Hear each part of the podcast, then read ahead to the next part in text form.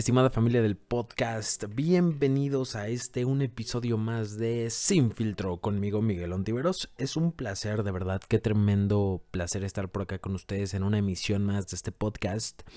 Y en esta ocasión, queridos amigos, vamos a platicar acerca de algo que a todos nos compete, algo que todos queremos, que todos añoramos, que a veces pues negamos un poquito, que a veces hacemos de cuenta como si no fuera importante para nosotros, pero sí lo es. Vamos a platicar el día de hoy del dinero, del money, money, money del billullo, del billete, de la plata, como quieras llamarle, pero vamos a platicar de esto porque es bien, bien importante.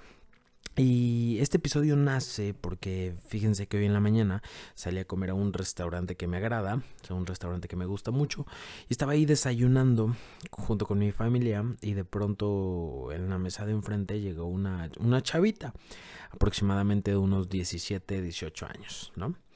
Una chavita que pues, pasó desapercibida para mí, pero no para mi hermana, mi hermana es más pequeña que yo. Entonces eh, mi hermana me comentó que esta chavita que llegó al restaurante era famosa. Una chica bastante famosa en TikTok, ¿no? Tiene aproximadamente 15 millones de seguidores, entonces la neta es que es un número de locos. O sea, que 15 millones de personas sigan a esta chavita, está cañón. Eh, y bueno, pues obviamente le dije a mi hermanita que si quería, yo le podía tomar una foto con esta chavita, ¿no? Ya sabes que cuando vemos a alguien famoso, como que nos, nos emocionamos. Entonces, ¿a qué voy con esto? Eh, esa chavita con 17 años, te apuesto lo que quieras a que era la que más ingresos tenía en ese restaurante. Esa chavita con 15 millones de seguidores y tan solo 17 años era la que más dinero ganaba de todos los que estábamos en ese restaurante. ¿Y qué hace? ¿A qué se dedica? A subir videos, a subir TikToks, videos de 15 segundos. Y era la que más ingresos tenía de todos los que estábamos ahí. ¡Wow! ¡Wow! La neta, wow. No queda más que admirar cuando ves a alguien así. O sea, alguien que hace lo que le gusta, alguien que se divierte y alguien que además está metiendo una la nota. O sea, no queda más que admirarla, ¿no? Con toda humildad. Entonces, em, ¿a qué voy con esto? A que el juego del dinero no tiene que ver con el mérito. O sea, el juego del dinero no tiene que ver con qué tanto aportas a la sociedad, porque si así fuera, los bomberos, los doctores, los policías, las enfermeras serían los salarios más altos del mundo. Y no es así. ¿Cuáles son los salarios más altos del mundo? Pues los de futbolistas, los de cantantes, los de gente famosa, ahora los de influencers.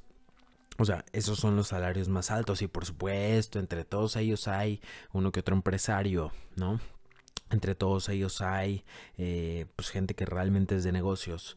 Entonces, eh, está, está de alguna manera mal entendido el juego. Creemos que el juego del dinero es una meritocracia, ¿no?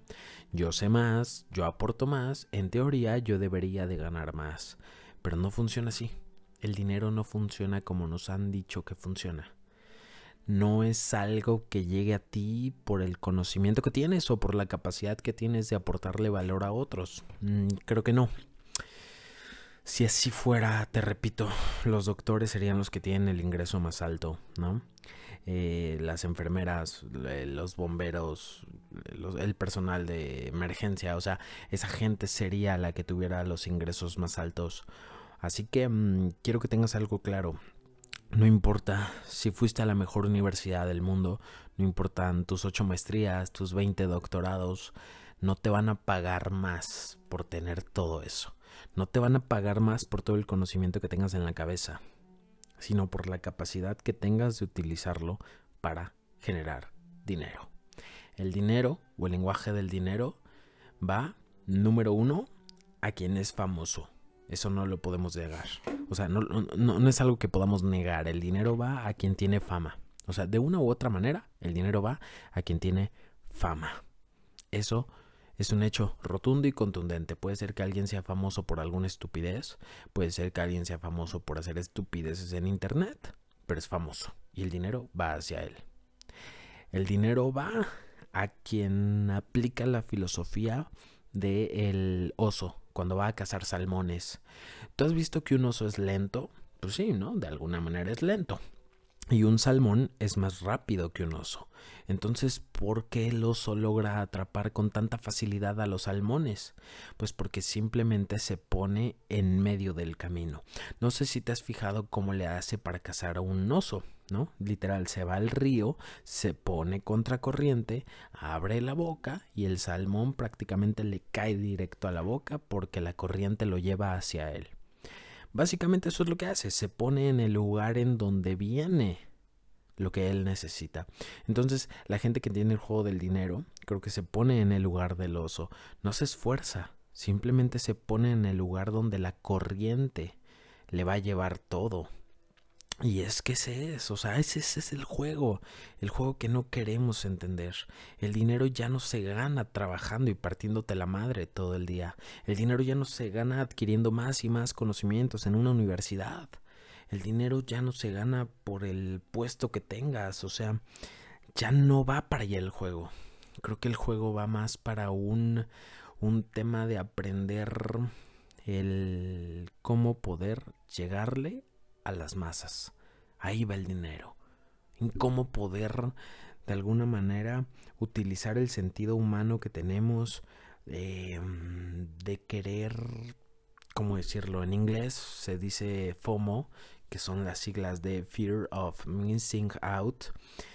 Y esto en español significa como miedo de quedarse fuera. Hace referencia a que nosotros al ser animales sociales hacemos lo que hace la manada difícilmente vamos en contra de la manada.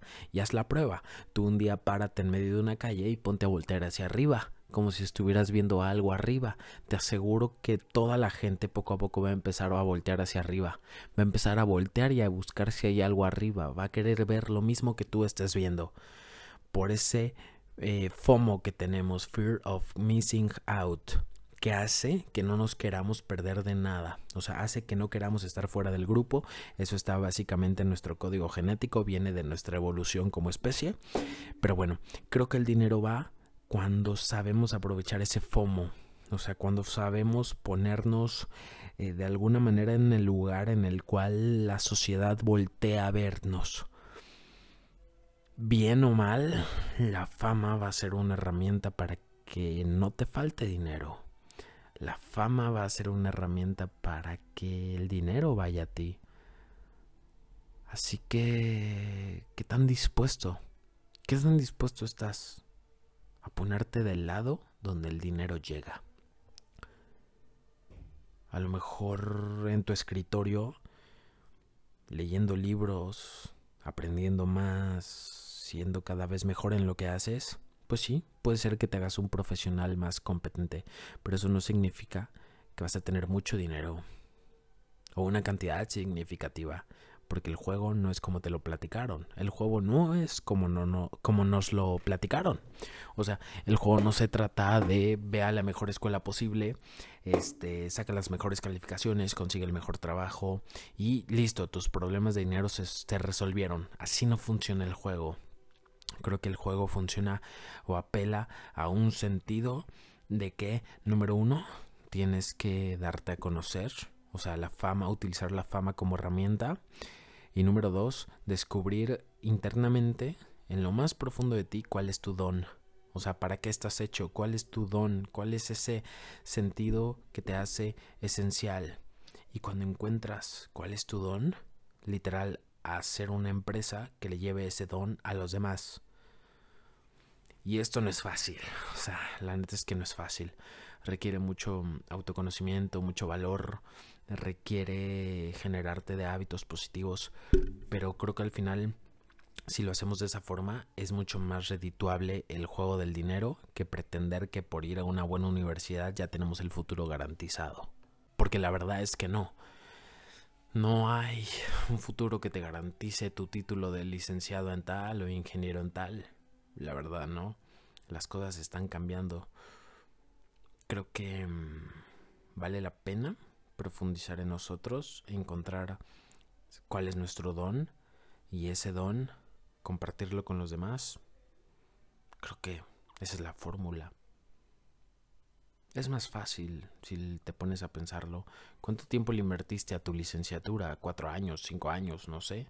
¿Cuánto dinero le invertiste? Y ahora, ¿cuánto tiempo crees que de profundizar en ti encuentres tu don y encuentres eso que te hace único y especial? Yo creo que menos, menos de cuatro años. En, en menos de cuatro años sí lo puedes encontrar. Entonces, de alguna manera es plantarte, o sea, poner los pies en la tierra, profundizar en ti, encontrar esa razón que te hace único y especial y ver de qué manera vas a generar una estructura para que de forma automatizada puedas compartir esa esencia, puedas compartir eso de ti que es profundo. Y de alguna manera el dinero va a llegar a ti así, de esa forma. Estamos en la era ya no del hacer, sino en la era del ser. ¿Quién eres? ¿Qué persona vas a ser? ¿Qué vas a compartir con los demás? Porque ahí está la verdadera riqueza. Sí se puede ser pleno, próspero y tener mucho dinero.